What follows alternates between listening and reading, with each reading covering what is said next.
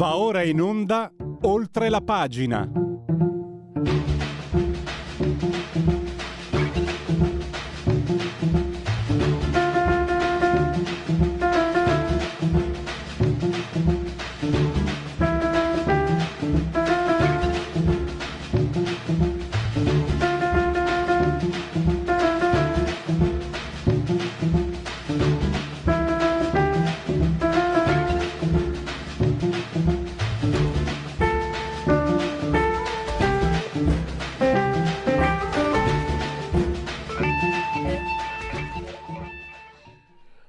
Oltre la pagina per commentare le parole di Mario Draghi. Oltre la pagina Radio Libertà insieme a in ordine di apparizione Antonino Danna, Carlo Cambi e sabato sera e in voce tutti! È un bel direttore! È un bel direttore Giulio Cainarca, benvenuti a certo tutti. Che il nostro Borgo Novo ha trovato il filoncino giusto, l'avete copiato tutti. Eh. Allora, Cioè? il... No, veniamo al dunque, stiamo sul pezzo. Eh, andiamo al il, dunque, il discorso. fammi, no, no, fammi, fammi introdurre, fammi introdurre. Un'emozione, Scusa, diciamo. direttore, fammi Mm. introdurre. Allora, discorso della Ah, regina. Ciao Pierluigi, Ciao a intanto che non ci tutti. Ciao, allora, discorso della regina, peggior discorso, il discorso più orrido mai sentito. Io vi faccio una domanda, dimenticate quello che, che fate, che siete, cioè per professione, io stesso per- nel mesozoico, anche per passione, siamo persone che si occupano di politica, dimentichiamocene, siamo un- il cittadino qualunque. Voi da chi acquistereste l'auto usata? Da Mario Draghi o da uno qualunque dei politici che sono lì in Parlamento e dintorni? Io l'acquisterei da te, l'acquisterei da Federico, per esempio, ma non certamente da questi qua. Da nessuno di questi, perché lascia perdere Draghi che è il capofila diciamo, di tutta questa manovra, ma gli altri che sono lì a dire sì, ad applaudire eh, da parlamentari, io mi vergognerei. Francamente. E, e la seconda cosa che mi sembra evidente è che il puparo diciamo, principale sta al Quirinale di tutta Eh. questa manfrina. E toccalo tu quello. Guarda, chi- guarda se qualcuno lo tocca. E infatti penso che, sia- io concordo con voi, è una, è una pagina molto mortificante per... eh, Anche, ma anche, scusa Giulio, anche un po' per noi cittadini. Possibile che non si riesca a esprimere... No, no, un- soprattutto per quello, perché il signor Draghi viene a dire che l'abbiamo invocato noi, ma hai capito il populista vero chi è? Altro che Salvini, faceva ridere Salvini al papete i pieni poteri, perché lo conosciamo benissimo da 30 anni Sì. Salvini e sappiamo come ragiona. Può eccedere diciamo, in cordialità, diciamo. può eccedere in tutto, ma non certamente era il pericolo. Il pericolo non era lui, ma questo lo dovevano capire Giulio- tutti. Giulio- Noi l'avevamo già capito perché lo conoscevamo. Giulio, ma scusa, tu... loro, tutti gli altri, i benpensantoni, dovevano capirlo prima. Il pericolo è questo qui, il pericolo è Mattarella, il pericolo è questo regime autoritario travestito da finta democrazia e che si dà pennellate di populismo infame osceno. Terribile, questo sì è terribile. No il datemi i pieni poteri di Salvini, faceva ridere Salvini, era simpatico, col bicchiere di mojito in mano. Questo è pericoloso. Poi si sapeva benissimo, insomma, ehm, stava, stava parlando della flat tax praticamente Salvini, questo invece ai pieni poteri fa paura pensare che li gestisca lui e, e gli altri. E Salvini voleva i pieni poteri perché tutto sommato, tra virgolette, era uno di noi. per cambiare le cose, Ma- bene o male, Io- dettarci, provarci con io- tutti i limiti, ma questo qui è un pericolo, questo è un pericolo. Eh, Quello là veniva a giocare a biliardino con noi in in riva alla spiaggia e gli è andato del cretino. Questo qua è un pericolo vero. Se- eh, Giulio, eh, sentiamo anche cosa dicono Antonino e Carlo. Carlo, prego. Ah, sai, io ho fatto una battuta prima con Antonino. Eh, speravo di morire democratico, ma accontenterò di morire semplicemente cristiano. Cioè, La democrazia oggi in questo paese è morta. Ma d'altra parte, da uno che è stato vicepresidente esecutivo di Goldman, Goldman Sachs, che ti vuoi aspettare? Cioè, ma voi veramente pensate che i mercati abbiano un minimo di rispetto delle persone e un minimo di rispetto delle regole democratiche? No, questo è stato allevato a fare il presidente di consigli di amministrazione e come tale si, si- si comporta. Cioè io vorrei capire, ma quando dicevano di Berlusconi che aveva trasformato Palazzo Chigi in un'azienda, ma cosa dicono questi di fronte a questo tipo di discorso? E soprattutto, sai che se io fossi un parlamentare mi sarei alzato, sarei andato sotto il presidente Esatto. Del Consiglio gli avrei detto lei non ha titolo per stare in quest'aula perché non rappresenta nessuno. Ma la dignità dei parlamentari che fine ha fatto? Ma poi Ma Carlo, la domanda che io pongo è: ma questa- cioè, questi poveri parlamentari, che saranno anche delle teste di cazzo, che saranno anche dei mentecatti, ma bene o male hanno ricevuto alcune decine di migliaia di voti cada cranio e rappresentano le comunità locali. Siamo passati alla teorizzazione che un sindaco di un comune di 4.000 abitanti ha una valenza di rappresentatività superiore a quella di un parlamentare. Ma stiamo scherzando. E poi c'è un, c'è un elemento di populismo vero che mi ha fatto incazzare fuori di, di- di- di melone. Il richiamo agli eroi della sanità. Esatto. Gli hanno dato 80 euro lordi di aumento netto. Neanche 80 quelli, neanche quelli, neanche quelli tante volte, neanche quelli. li, li hanno costretti a dei turni massacranti. Non siamo stati in grado in, due- in tre anni di, di- di risolvere il problema delle scuole di specializzazione. Non abbiamo costruito un cazzo d'ospedale nuovo che sia uno e continua a manarcela con sto PNRR che è una presa di culo gigantesca. Un giorno, Giulio, ti chiederò di fare insieme a Antonino un'ora e mezzo di trasmissione per spiegare al popolo che cazzo Ma- è ma veramente il. PNRR. E poi a e- e proposito, Carlo cura- Antonino, eh, Pierluigi, volevo mettere un altro punto eh, Certo. a discussione. Ehm, a proposito di quello che diceva Carlo e ai richiami populistici, anche il richiamo a Falcone e Borsellino, cioè se non ci sono io, i fondi del PNRR se li mangia la mafia. Ma ci siamo capiti? Cioè un uomo solo è garante di tutto. Poi io vorrei capire come un paese che fa parte del G7, con tutti i guai che ha eh, l'Italia comunque, una potenza industriale, come possa essere garantita da una sola persona, ma neanche Mussolini. Cioè, una sola persona può garantire un paese così. E questi lo applaudono e lo voteranno e gli daranno un nuovo incarico. Ma è una vergo- questo Parlamento è una vergogna. Ma guarda, eh, mi vengono in mente molte immagini alla mente e purtroppo non sono immagini a colori, sono immagini in bianco e nero, non sono belle immagini. Purtroppo noi siamo in una situazione nella quale qui si è costruito un edificio di menzogne che va al di là della legittimità costituzionale. Il popolo vuole Draghi, il clochard vuole Draghi. Enzo Biaggi raccontò che Mussolini fece licenziare un giornalista che aveva fatto questo titolo su un giornale durante il fascismo. Vecchietta muore felice a 95 anni cantando giovinezza. Qui siamo andati oltre, siamo andati oltre, perché addirittura il clochard che dice che per lui va bene Draghi. Eh, l'appello da parte dei, l'acclamazione da parte dei sindaci, come i pretoriani acclamavano gli imperatori nel mondo di Roma. Qui siamo verso una presidenza imperiale, riprendo questo tema dalle espressioni che si usarono per Nixon, solo che c'è una differenza, che qui nessuno è stato chiamato in un'urna con una scheda in mano a dire ma voi volete quest'uomo, volete che quest'uomo decida del vostro futuro? Perché a questo No, punto, aspetto, per scusami tanto Antonino se ti interrompo, poi me ne vado, scappo perché vi lascio, però c'è un altro aspetto che vorrei mettere in discussione insieme a, voi, a tutti voi, diciamo, ed è il fatto che così facendo ovviamente si, be- si sta beneficiando in maniera chiara, netta e precisa una forza di opposizione, no? che è quella di Giorgia Meloni. E io mi domando a questo punto qual è la vera natura di questo partito. Perché è un partito che quasi qua, cioè i regimi, come sapete, si scelgono anche le opposizioni, no? E siccome siamo in un regime non vorrei che, si sia, sta- che sia stata scelta quella opposizione.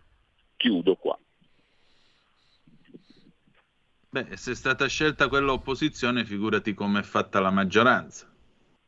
Appunto dico, però mi sembra, mi sembra un altro aspetto interessante della cosa. Perché tu sai che così, così facendo regalerai al prossimo giro un sacco di voti a, a Meloni. Solo che mi sembra l'opposizione scelta dal regime. Posso dire una cosa? Secondo me uno che vedrà i consensi moltiplicarsi molto velocemente è Sergio Ricci. Perché? Perché la, l'opposizione a Draghi chiama necessariamente un ritorno al, un eco al, al, al, al comunismo vero. Perché se questo è il volto del capitalismo liberale che ci viene mostrato, io sono convinto che buona parte del paese eh, produttore di ricchezza preferisce a questo punto il comunismo vero. Quello di Marco Ritto, sì, sì, credo che sia giusta questa cosa. Mm.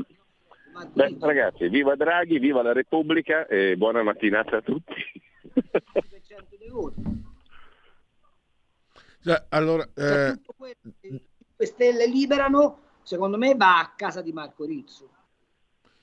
Eh, Giulio, allora eh, ci, ci, sei, non ci sei, ti, ci salutiamo. Luigi, vi saluto, sentiamo magari un po' cosa dice anche il popolo. No, per carità, per carità. Il popolo. Cioè, no, no, io ne ho sentito, adesso dico la mia, ma che cazzo vi aspettate? Sono due anni che vediamo il popolo che si straccia Novax No bastardo vaccinomane, no bastardo. No mask, sì mask.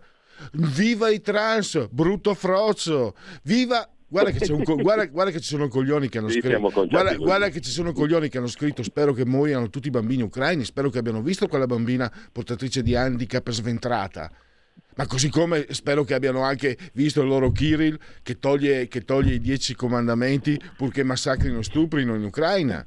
Oppure che quelli che invece sono per Biden che si rendano conto perché eh, allora che cazzo vi aspettate da questo popolo? Eh, io sapete cosa vi dico? Vado dall'altra parte, dico per fortuna non, lo, non è quello che penso, ma io sto dicendo in questo momento un pensiero che non è mio. Per fortuna che c'è Mario Draghi, perché quello che esprime il popolo ci porta, ci porta nel baratro. Questo è un pensiero nichilista, sbagliatissimo e non è neanche mio, però è un pensiero che ci sta, secondo me, può starci. Carlo Cambi mi, mi sparerebbe sulla nuca come traditore del popolo e io sarei d'accordo con ma lui. No, ma no, ma no, fermati. fermati no, ti voglio bene, Carlo. Era... Io, io, sono sempre no, dalla tua parte, però. Allora, il conto è che tu prenda la merda e la sentina che sta dentro i social. Un conto è che tu prenda qualcosa come 40 milioni di italiani che tutte le mattine si alzano, che per un verso o per un altro producono la ricchezza di questo paese, per portare acqua con le orecchie ad uno Stato che butta via montagne di quattrini.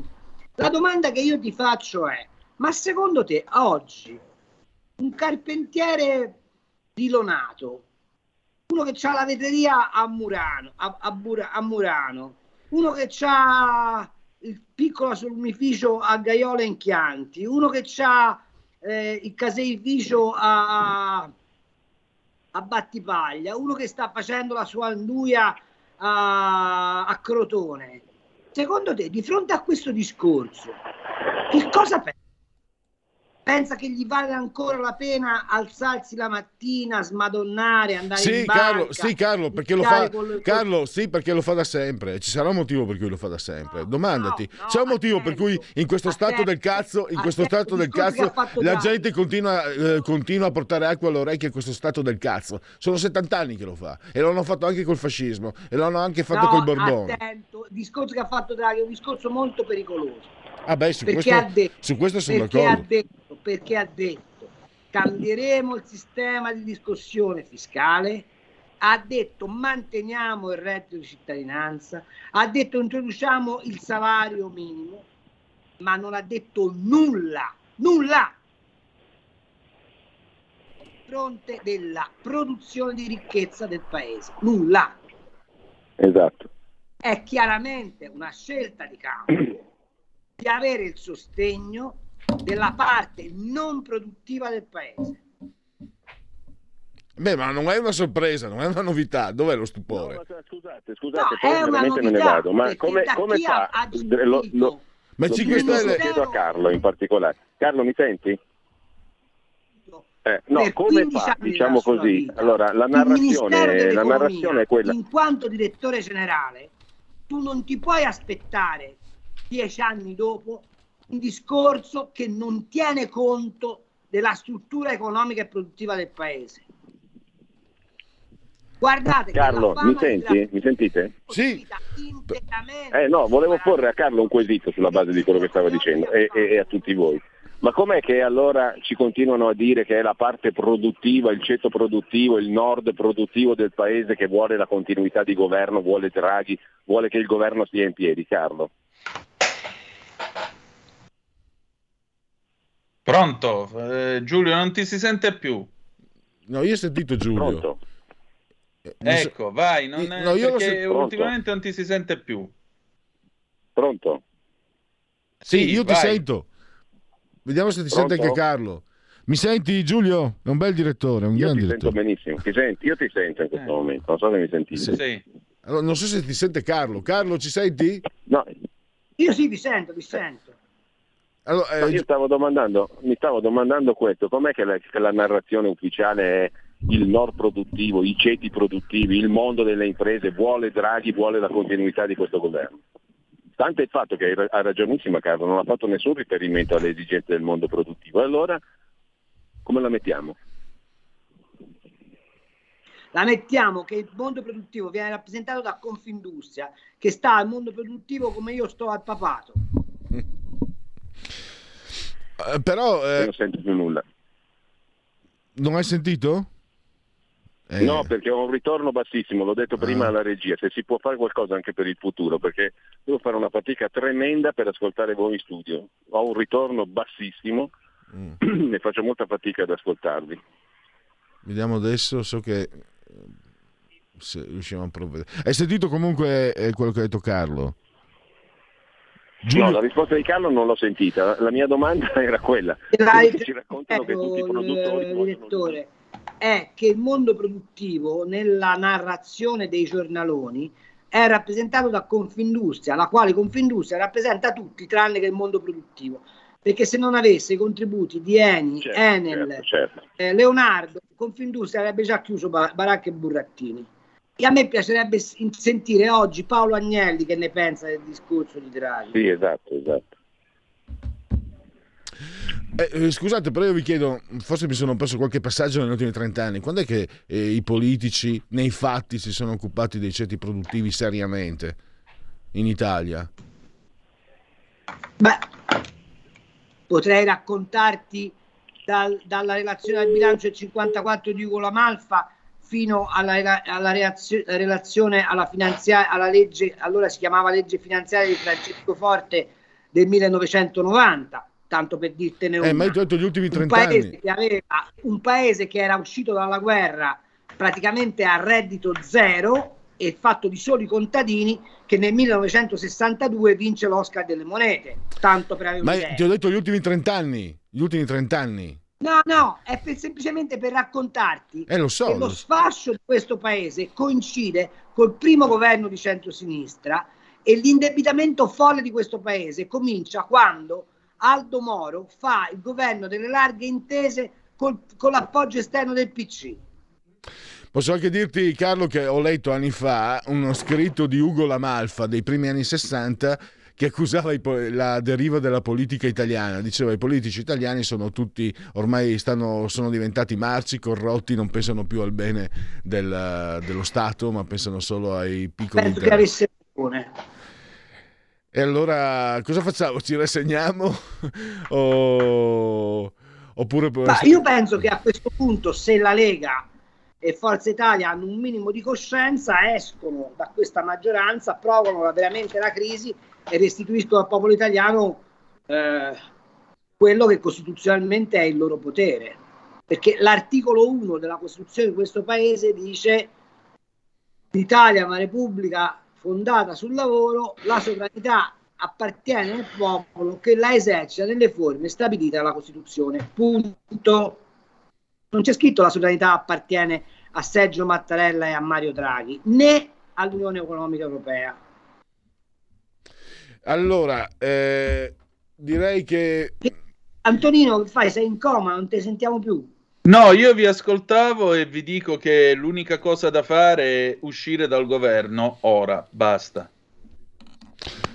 Basta, perché Ah, non si ma può essere corre- corresponsabili di questa porcata.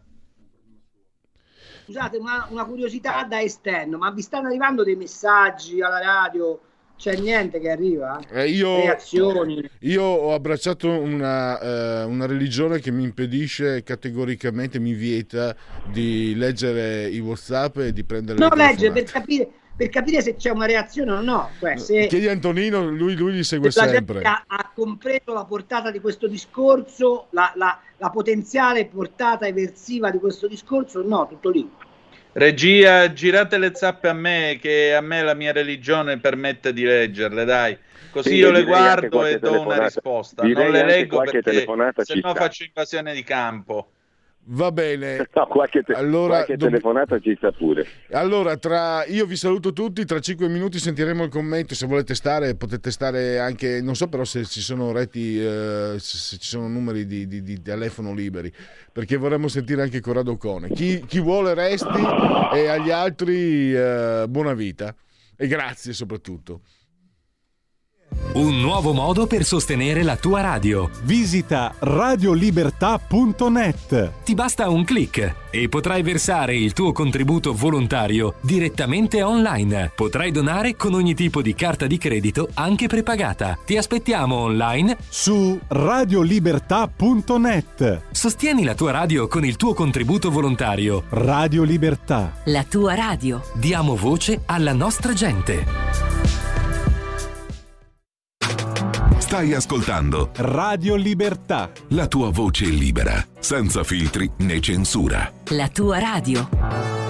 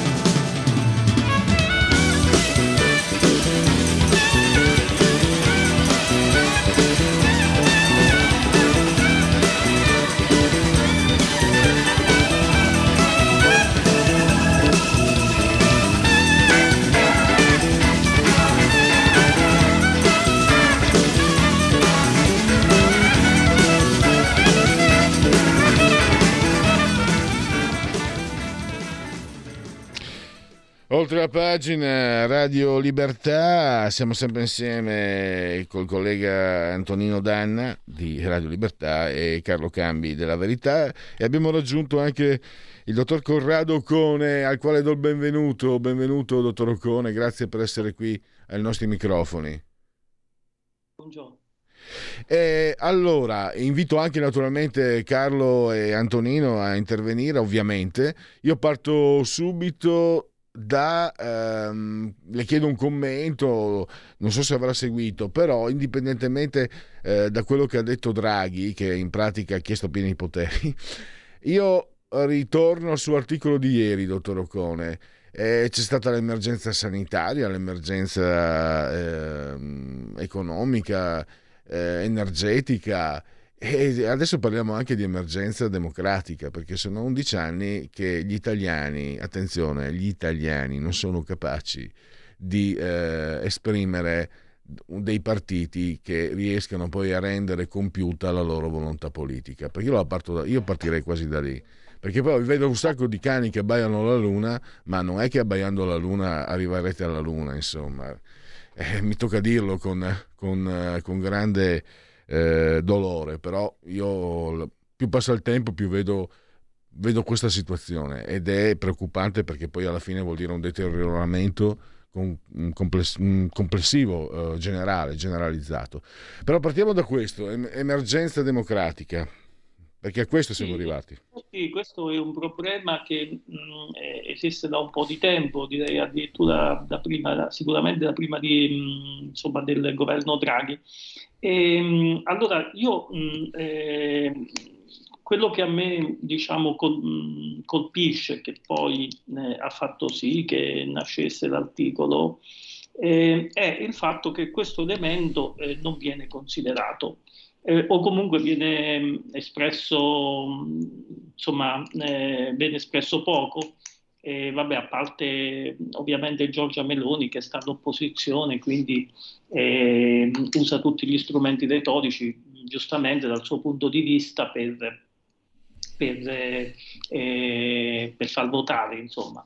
E, ehm, ecco, mm, e, e, invece questo è un elemento molto serio che però non c'è nel dibattito. Ora si parla mh, mm, di tante emergenze, che sono tutte emergenze vere, in qualche modo le emergenze sono pure aumentate, come ben sappiamo, nell'ultimo periodo eh, rispetto a quando Draghi aveva preso eh, insomma, eh, possesso del governo. Eh, però eh, questa emergenza passa in secondo ordine e c'è poi un'altra, mh, un'altra diciamo, elemento che a me, mh, che ha una sensibilità liberale, eh, stride un po' in qualche modo cioè il fatto che si dice eh, è un problema, momento di emergenza, c'è una crisi in atto, ci vuole coesione nazionale.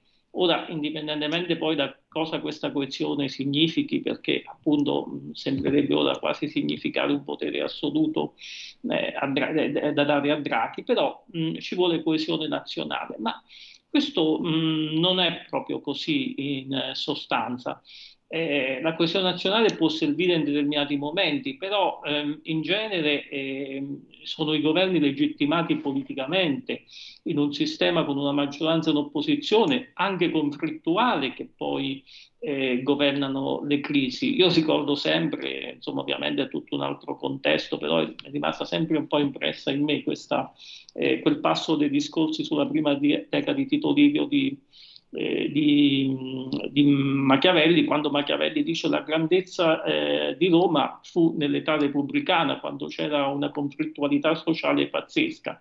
Quando poi si creò una coesione con l'impero, eccetera, poco alla volta Roma perse la sua forza. Ora mh, non, non, dico che sia una massima valida erga omnes e, che valida tutti però sicuramente è da tenere presente questo elemento. Allora, noi purtroppo questa sana dialettica democratica per un motivo o per l'altro da dieci anni non l'abbiamo.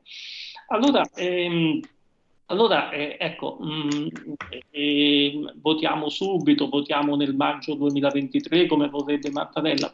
Benissimo, però bisognerebbe mettere subito in chiaro che eh, questa emergenza è proprio per noi fondamentale, che dobbiamo risolvere questo fatto, che non possiamo andare eh, ad un Draghi dopo Draghi, eh, o dico Draghi perché potrebbe essere anche un altro, eh, un altro tecnico, insomma, i governi di unità nazionale li abbiamo sperimentati, adesso è importante che torni la politica.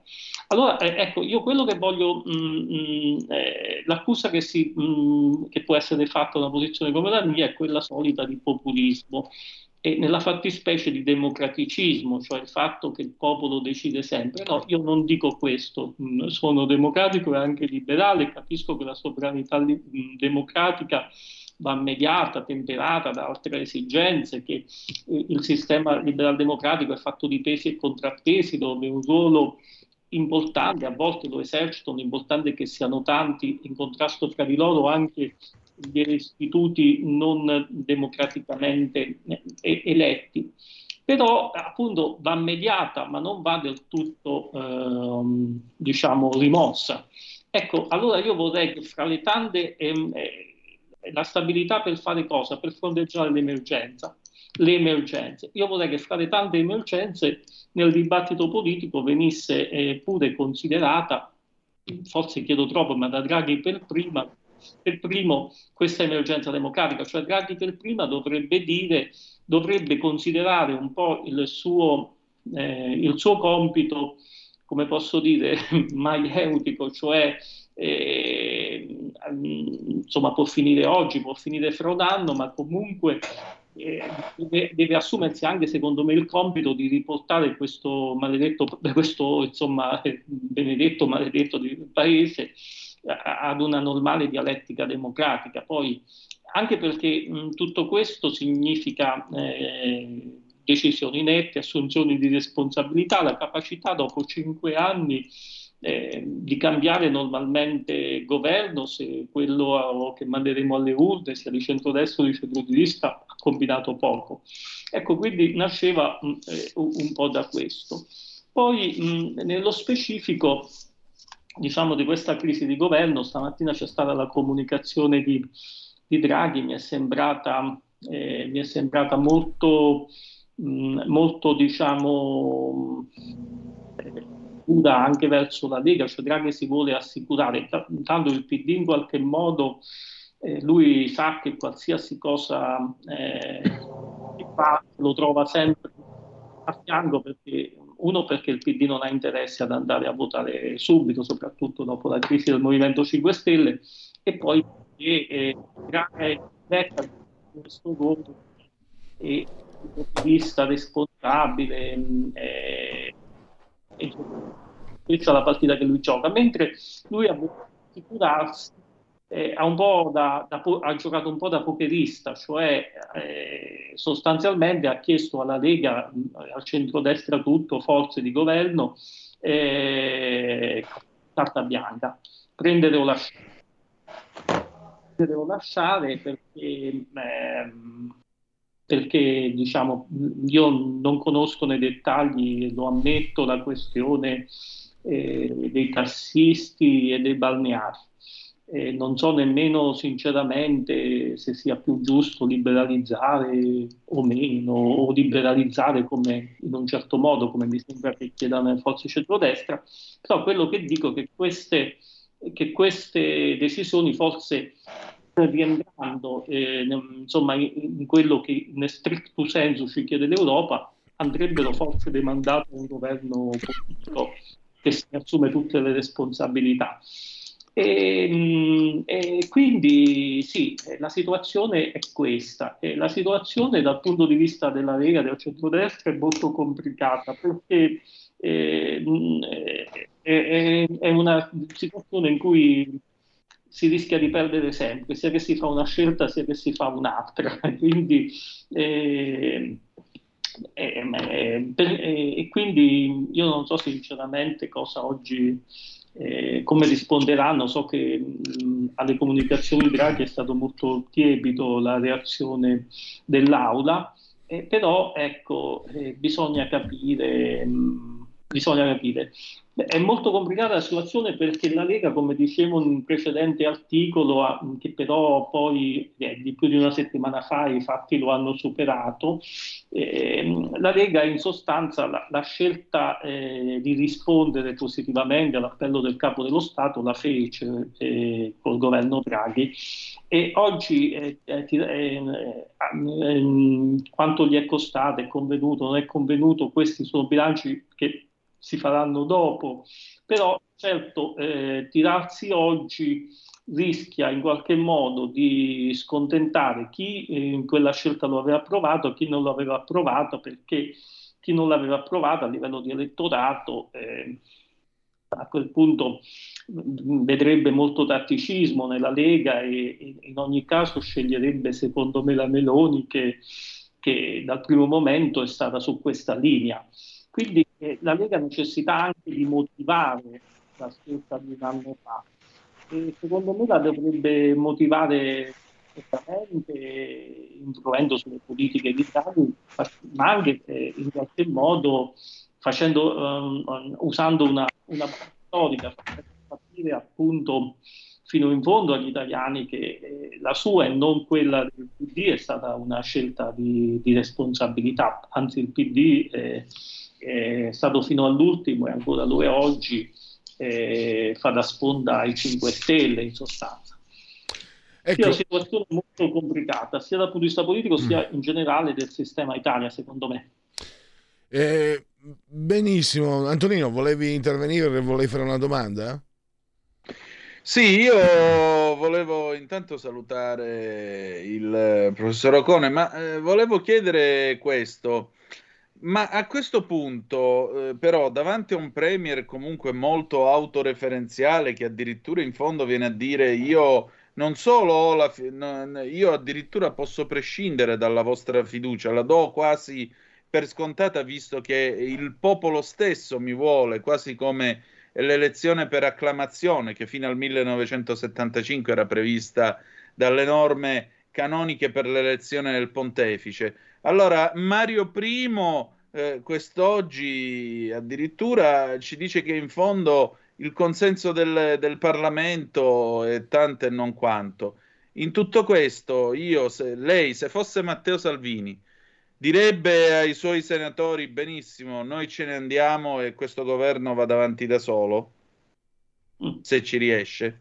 No, cioè, su quelle domande ovviamente da, eh, da un milione di dollari, anche perché, come dicevo prima, è una situazione abbastanza eh, complessa, insomma, e, e, si rischiano come in un modo o nell'altro di prendere la decisione sbagliata. Ecco, questa è la cosa che, che mi preoccupa più, più, di tutte. Ecco, io mh, mm, non lo so, non, non, insomma, ovviamente sì. Salvini e, e, gli altri dirigenti insomma, del centrodestra hanno più elementi per giudicare di me, quindi non so rispondere. Quello che però diciamo mi sembra una buona cosa è da una parte mh, la ritrovata coesione interna della Lega, dall'altra diciamo l'asse stretto con, con Berlusconi, cioè il, ieri è stato mandato a livello retorico, a, a livello diciamo simbolico un grosso messaggio pure agli italiani che il centrodestra eh, è compatto, insomma, eh, che non, una forza non prende, non prende diciamo, decisioni in contrasto con quella dell'altra. Ecco, Quindi, secondo volevo... me, io ho visto molto positivamente, diciamo, ieri questa lunga diciamo session a casa di, di Berlusconi. Ecco. Volevo, no, volevo eh, rispondere io, volevo dire io al collega Antonino Danna è una, chiaramente il mio intervento da, da, cerco di essere avvocato del diavolo. Allora, eh, Salvini fa quello che gli chiedi tu, Antonino, e se qualcuno si alza sì. e dice, ma scusate un attimo, come mai per 18 mesi avete sostenuto Draghi? Perché lo sapevate, lo, non è che Draghi sia venuto dalla Luna, lo, a parte il fatto che lo, uh, lo hanno chiamato i politici, lo abbiamo chiamato noi praticamente, è stato sostenuto con la Lega dentro il governo per 18 mesi. A questo punto ti alzi e te ne vai. E cosa rispondi tu, Antonino, chi ti dice ma perché l'avete sostenuto? Non potevate non sostenerlo fin dall'inizio e magari, ci, magari riuscivamo ad andare alle elezioni e a scongiurare questo governo? Perché un conto era, era rispondere alla necessità di un appello nazionale all'unità nazionale in un momento difficile come quello nel quale si è formato questo governo, perché eravamo ancora con eh, gli strascichi della pandemia, eravamo ancora in mezzo alla strada, la politica non era in grado di dare una risposta. Adesso però siamo oltre la politica, perché cade la logica dell'emergenza. Qui c'è uno che sostanzialmente dice comando io perché sono io e voi non siete un, come dice Eh, però se tu, scusa, tu, tu non hai chiamato, non hai chiamato, con tutto rispetto, non hai chiamato la donna delle pulizie, cioè hai chiamato Mario Draghi. Cioè, non so se mi spiego. Certamente. Cioè, non è che, certamente, non- non ma- è che- è, è vero che uno dovrebbe dire, beh, dovrebbe essere gratificato dall'aver salvato la patria, dovrebbe bastargli avanzargli. Sta di fatto che anche per sua imperizia non è riuscito a salire al Quirinale, quindi lui il premiuccio se lo deve portare via. No? Eh, si dice dalle mie parti che neanche il cane muove la coda per niente, neanche il cane muove la coda per nulla. Sì, ma sai, in questo paese c'è stata gente che non era Mario Draghi, ma era nettamente superiore a Mario Draghi, però quando è stato il momento di lasciare la cadrega, l'ha lasciata e se n'è andata, voglio dire. Eh, questo è un continente nel quale abbiamo avuto al potere gente come Kohl, come Churchill, come De Gaulle, ed era tutta gente che però partiva e si muoveva dentro delle logiche istituzionali, democratiche, Sì, politiche, Antonino, io ti dico, poi Antonino, io sai cosa ti dico? Guardate che 11 anni fa, cari miei italianuzzi, avevate Mario Monti, cioè avevate, avevate la, la sciagura, la catastrofe, avevate il disastro totale, altro che emergenza democratica, quella è emergenza totale. allora, se io fossi l'avvocato di Mario Draghi, ti direi questo. Cioè, dovete dirmi grazie perché 11 anni fa avete messo Mario Monti che ha fatto disastri totali, un, un disastro pazzesco. Quindi avete, almeno qui avete uno che sa fare le cose, grosso modo, eh, per carità. Sto facendo l'avvocato del diavolo, io sinceramente eh, per mi, carità, mi però- sento, mi sento anche abbastanza distante da tutto questo, francamente. Ma però No, cerco, ma io- cerco di capire. Prego, prego, Io vorrei, ecco, prego no, Cor- fare Corrado, prego. una, vedo una differenza diciamo, fra il governo Draghi e quello di Monti, e in questo senso, nel senso, allora, fer- a- fermo restando che tutti i governi sono politici, non esistono i governi tecnici, però noi usiamo questa distinzione un po' per comprenderci. Quello era un governo tecnico, questo è un governo che dall'inizio è stato, eh, ha voluto coinvolgere eh, i, i partiti, quindi si presenta come un governo politico. Allora non si può coinvolgere qualcuno e, e poi tenerlo, ehm, eh, tenerlo alla porta. Eh, io mh, poi mh, un'altra cosa che mh, eh, sempre per fare pure io l'avvocato di Draghi, va benissimo e di Mattarella pure, forse in questo momento, va benissimo eh, di affrontare le emergenze, ma mh, l'emergenza eh, ehm, quale può essere? Può essere eh, il bilancio da consolidare, può essere mh, eh, la risposta alla crisi inflazionistica ed energetica, però una volta consegnato il bilancio io mh, no- non vedo altri motivi per continuare questa esperienza. Invece, da come viene impostato il discorso, sembrerebbe che questa esperienza si voglia, eh, e da come vorrebbero certi centristi, questa esperienza si dovrebbe protrarre anche eh, successivamente. E poi pure la data del maggio 2023 per me mi sembra assurda, cioè secondo me una volta il 31 dicembre consegnato il bilancio mh, si sciolgano le Camere tranquillamente, non vedo il problema eh, do- dove, dove stia, insomma, ecco.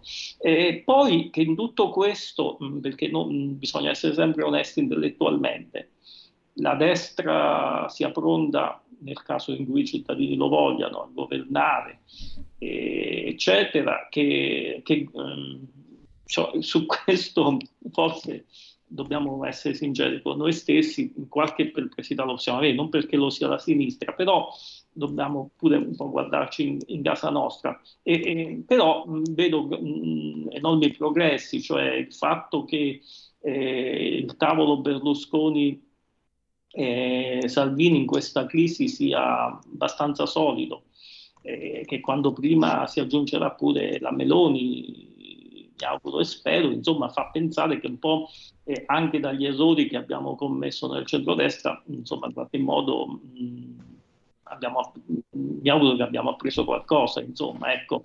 Benissimo. Ehm, Eh, sì. allora, siamo arrivati alla conclusione di questo, mm, di questo, spazio, adesso tra poco arriva la pubblicità. Allora, innanzitutto fatemi eh, salutare e ringraziare Corrado Ocone, potete leggerlo anche su Libero, grazie ancora e a risentirci presto. Eh, non lo sento più. E fatemi... Grazie, grazie. Benissimo. E... Grazie. E fatemi liberare eh, Antonino Danna che dopo quattro ore probabilmente deve andare in bagno. Antonino, Ma, quattro... eh, cerchiamo di fare il nostro meglio. grazie Pelle, grazie del tuo tempo e un saluto al caro Cone. Grazie ancora. Grazie a voi.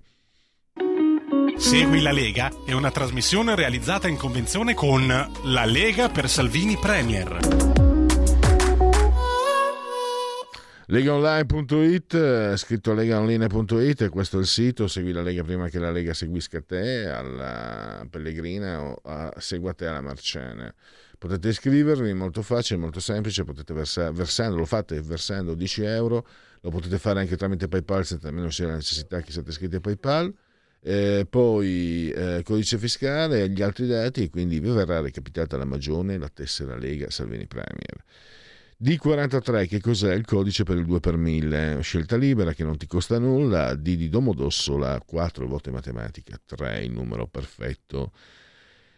E poi vedo gli appuntamenti oggi alle 11.40, quindi tra poco se andate su Class CN, Class TV, dai, dopo non penso che abbia tanti canali.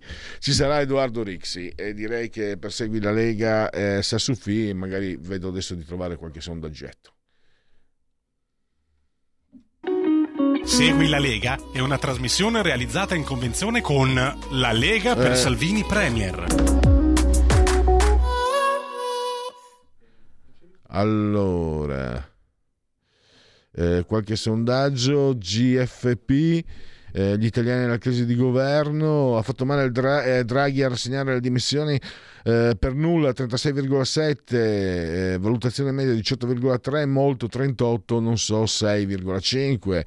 Ha fatto bene Mattarella a respingere le dimissioni, molto bene 71,3, non sa il 3,5, per nulla 12,7. La crisi è giustificata, eh, poco per nulla 62,5, molto 11,5.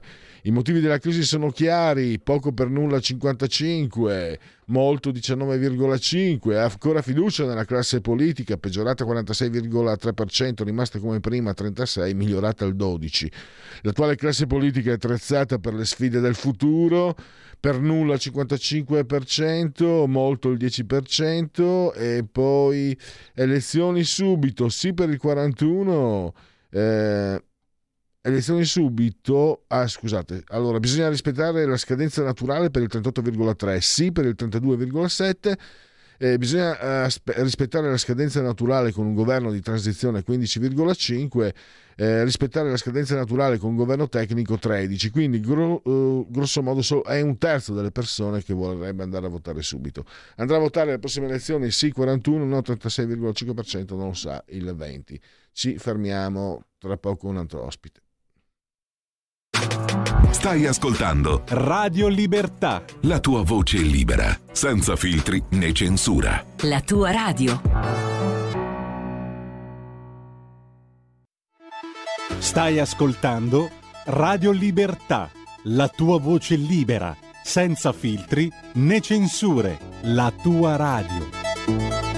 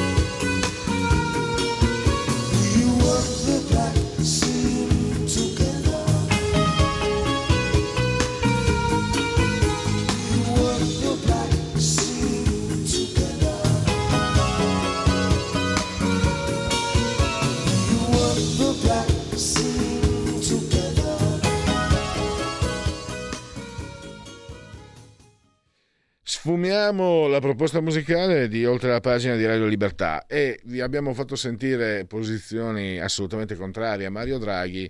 A me piace la pluralità e eh, sicuramente il nostro ospite di, di adesso non ha la stessa identica posizione di quella che abbiamo sentito prima. Sto parlando del professor Marco Gervasoni, docente di storia contemporanea e lo potete leggere anche sul giornale. Benvenuto professore e eh, grazie per essere ai nostri microfoni.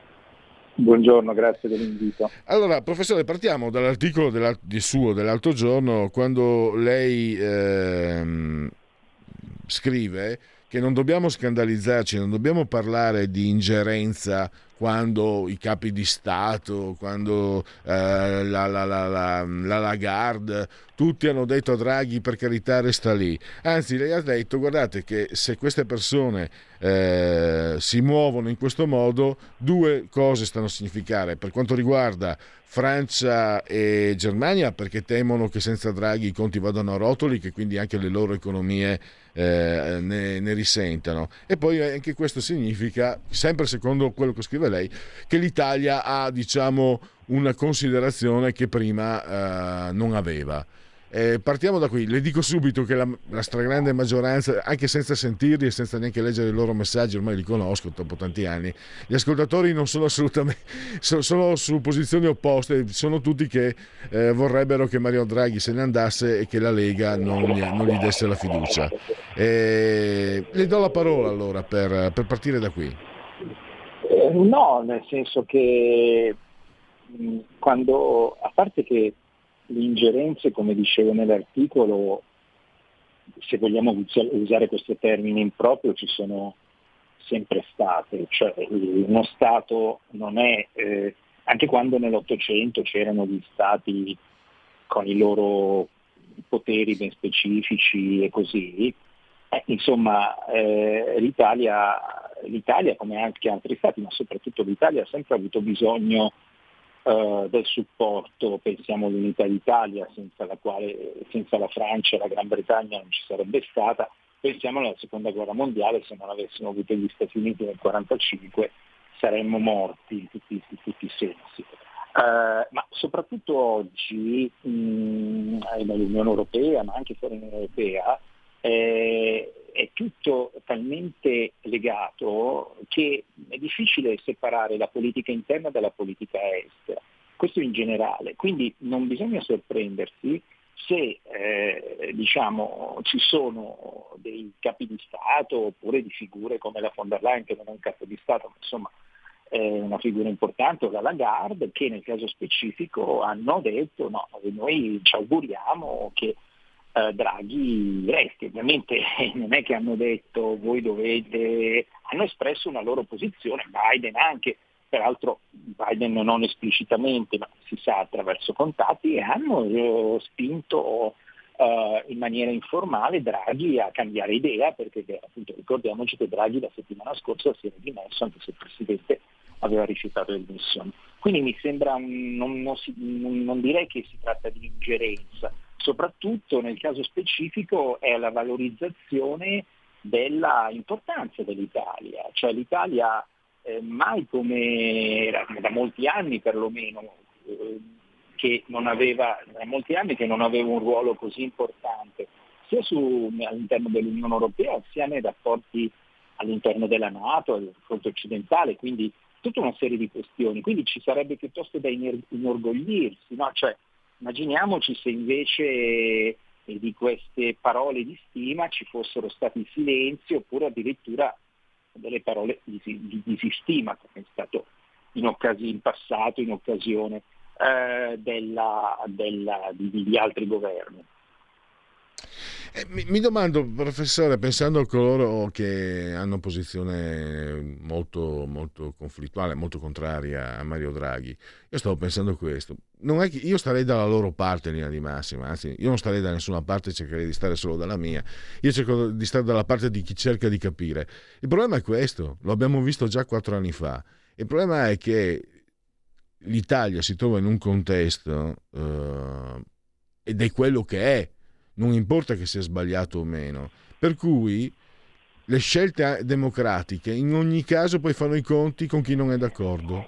Doveva diventare Paolo Savona ministro delle finanze nel 2018 e abbiamo visto che non è andata così, sarebbe stato un altro mondo probabilmente. Allora mi domando, anche coloro che per me anche giustamente non vogliono Draghi, vorrebbero eccetera. Come si fa ad affrontare una situazione che forse non ha precedenti? Cioè l'idea, la mia volontà politica non avrà un'espressione, se la mia volontà politica non va incontro a quelli che sono, tra virgolette, no? lo dicono tutti, i poteri forti, ma i poteri forti sono un quadro complessivo nel quale si muove la finanza, lo spread eh, e tutto quello che volete, i mercati finanziari, quelli che poi comprano i buoni del tesoro italiani, italiani, quelli che comprano il debito italiano, eccetera, eccetera, eccetera.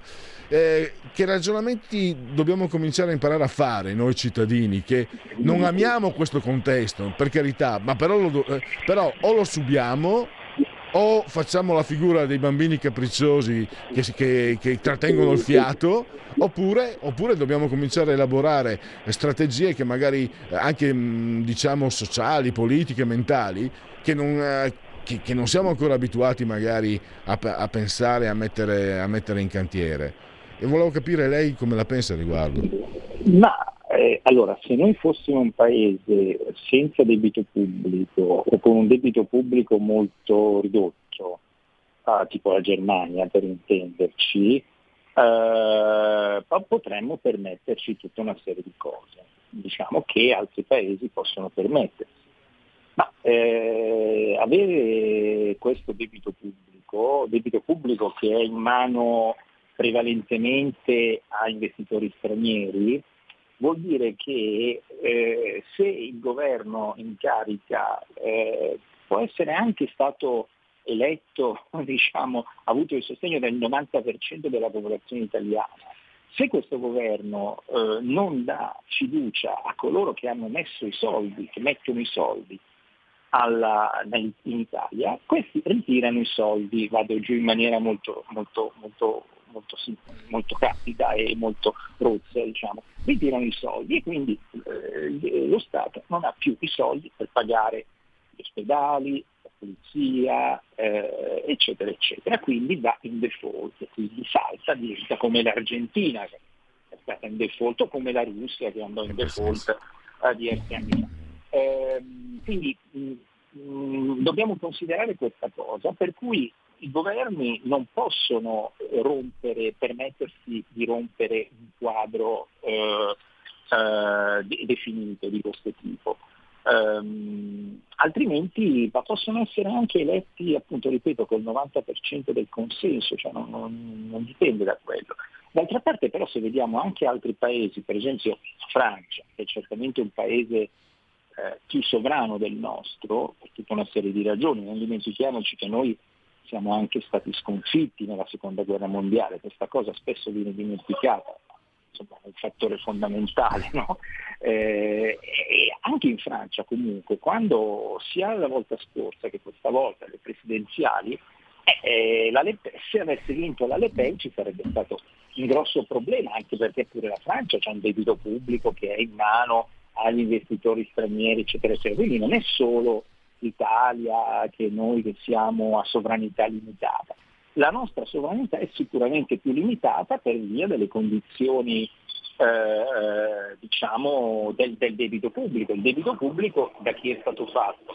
Dai governi italiani, non è stato fatto dai governi francesi o inglesi o da Soros o così, è stato fatto dai governi italiani nel corso dei decenni. Quindi eh, questa, questa è, è, la situazione. Per questo appunto ehm, io ritengo che la Lega, eh, Salvini, la Lega insomma farebbero un gravissimo errore a, a, far cadere Draghi, perché in questo caso eh, sia un errore specifico, cioè sul piano, eh, sul piano fattuale, sia dal punto di vista tattico, perché leverebbero le, camp- le, le castagne dal fuoco a Conte. In, questo, in questi minuti i contiani, i 5 Stelle si stanno augurando che Salvini faccia un discorso e, e, e, e dica di, di, non votare la fiducia, cosa che ovviamente farebbe ricadere la caduta del governo con tutte le conseguenze, spread, eccetera, eccetera, campagna elettorale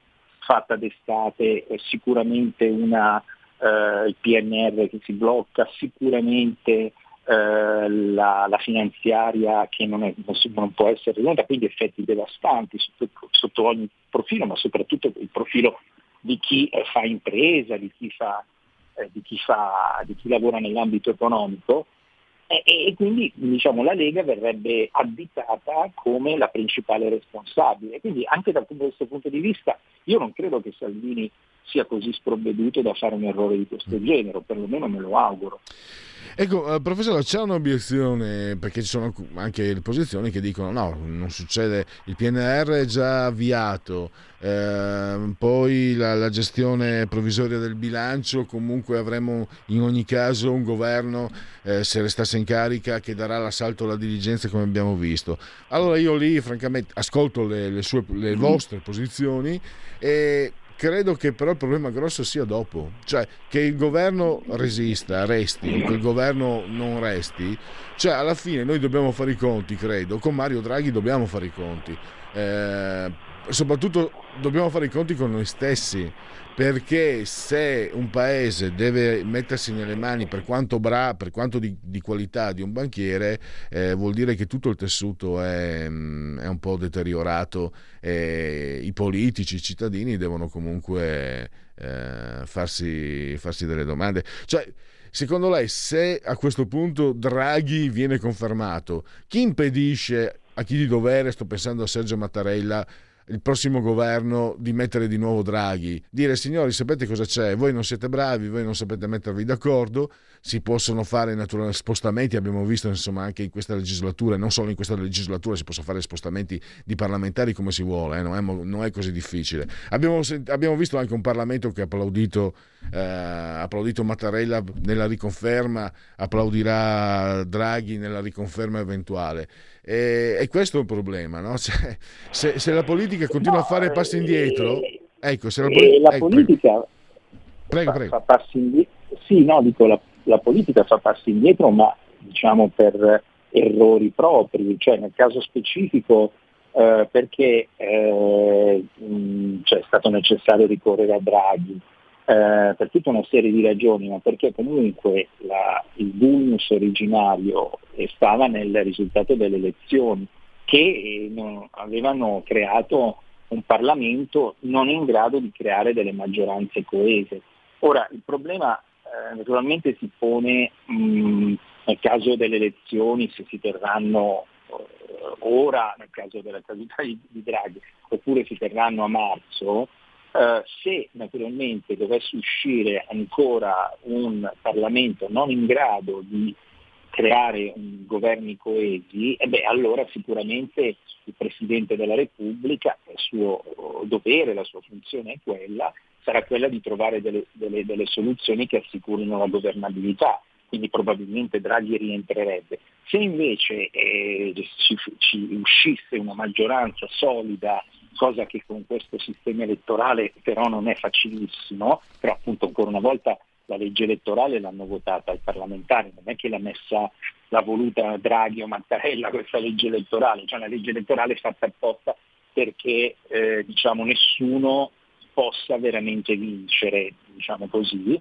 eh, possa veramente governare. Eh, eh, allora, però se nonostante questa legge elettorale si dovesse formare una maggioranza coesa, allora a quel punto non è che il Presidente della Repubblica di fronte a, a, a, alla proposta di una maggioranza, di un leader di una maggioranza, eh, può eh, mettere Mario Draghi, no? quindi da questo punto di vista. Cioè, voglio dire, poi non dimentichiamoci che eh, eh la Lega quando ha deciso di entrare, parliamo adesso della Lega perché lei mi ha fatto questa domanda e poi siamo mm-hmm. in casa vostra, diciamo, però la Lega non è che era, nessuno l'ha obbligata, eh, nessuno ha obbligato Salvini col fucile puntato a entrare nel governo Draghi, poteva anche starsene fuori.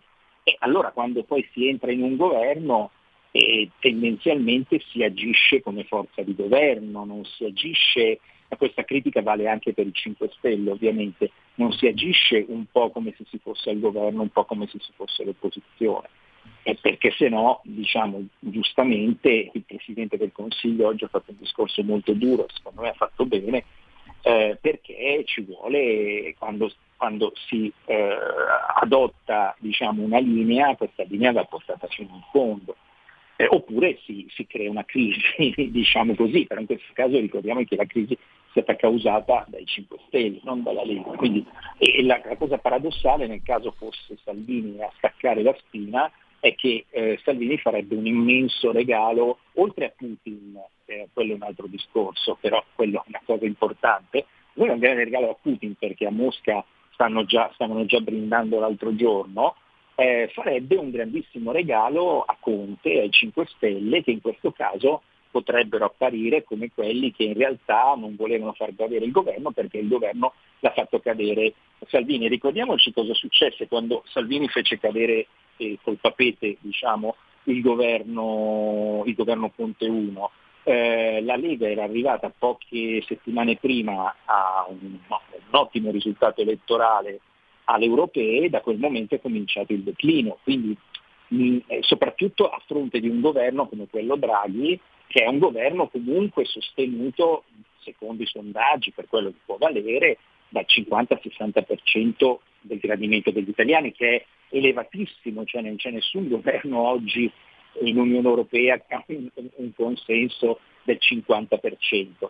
Quindi ecco, attenzione a far cadere Draghi che poi diciamo, gli elettori, eh, eh, gli elettori se, se, uno vuole far contento una parte dei suoi elettori, diciamo la parte diciamo, più radicalizzata, più arrabbiata così, eh, poi deve fare i conti però con eh, la, la, un'altra parte di, di, elettori, penso soprattutto a quelli eh, di cui sono infatti un po' portatori eh, Zaia, Federica, Giorgetti, ecco questi eh, insomma, non so come potrebbero reagire di fronte a una cosa di questo genere.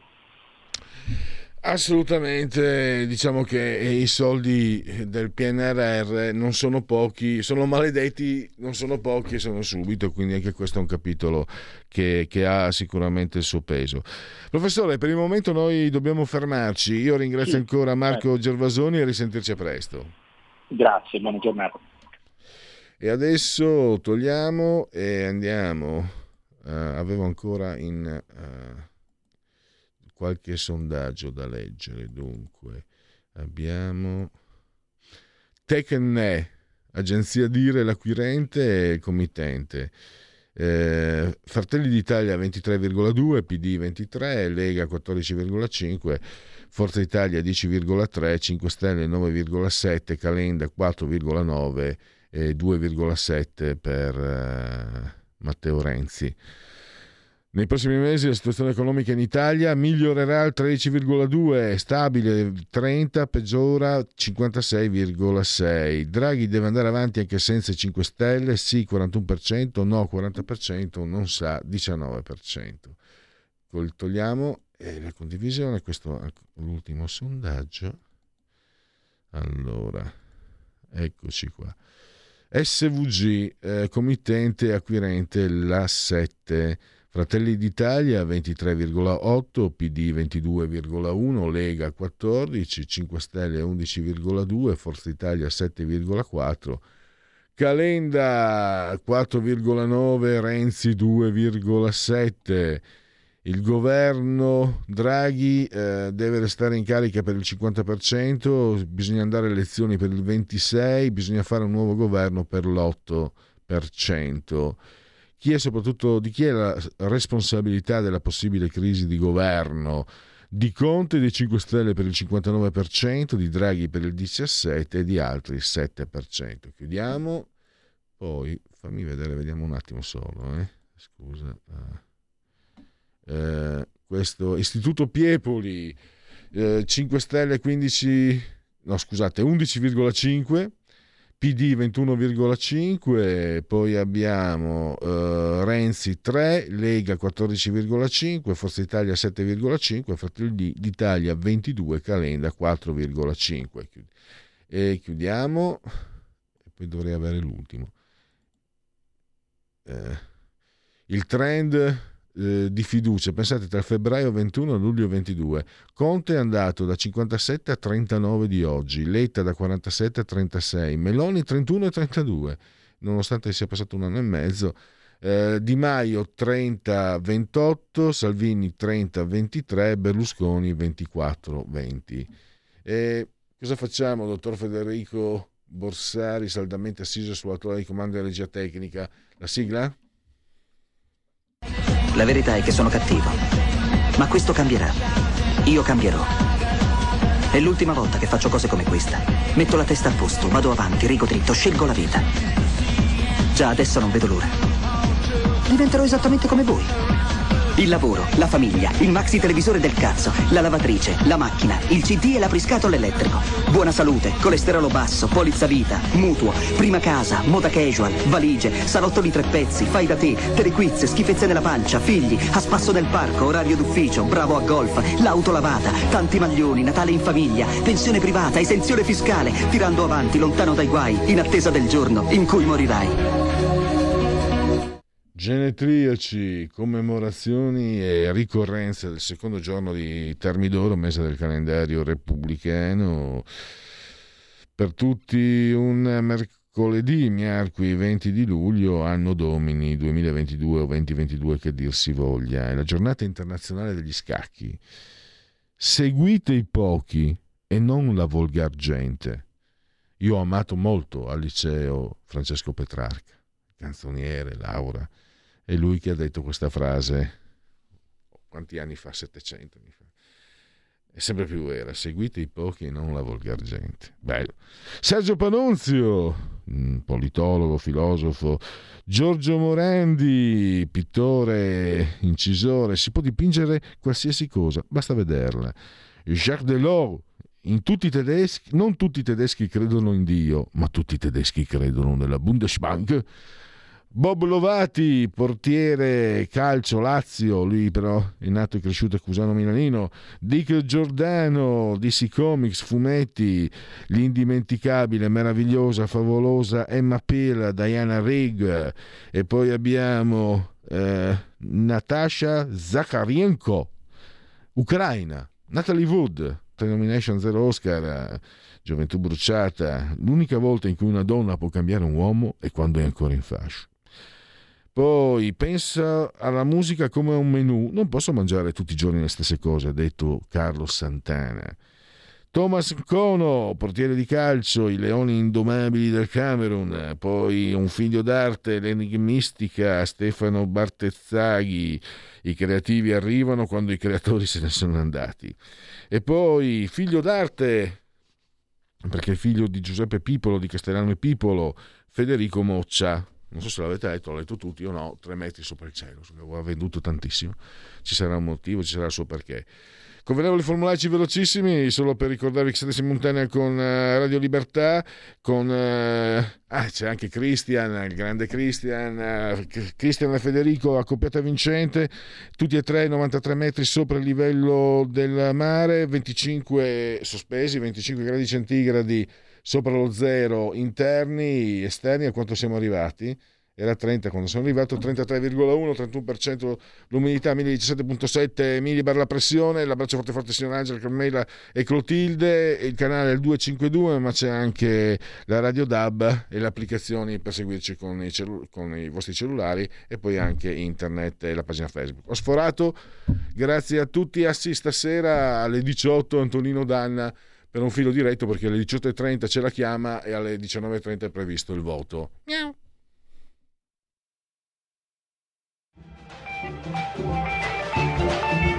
Avete ascoltato oltre la pagina.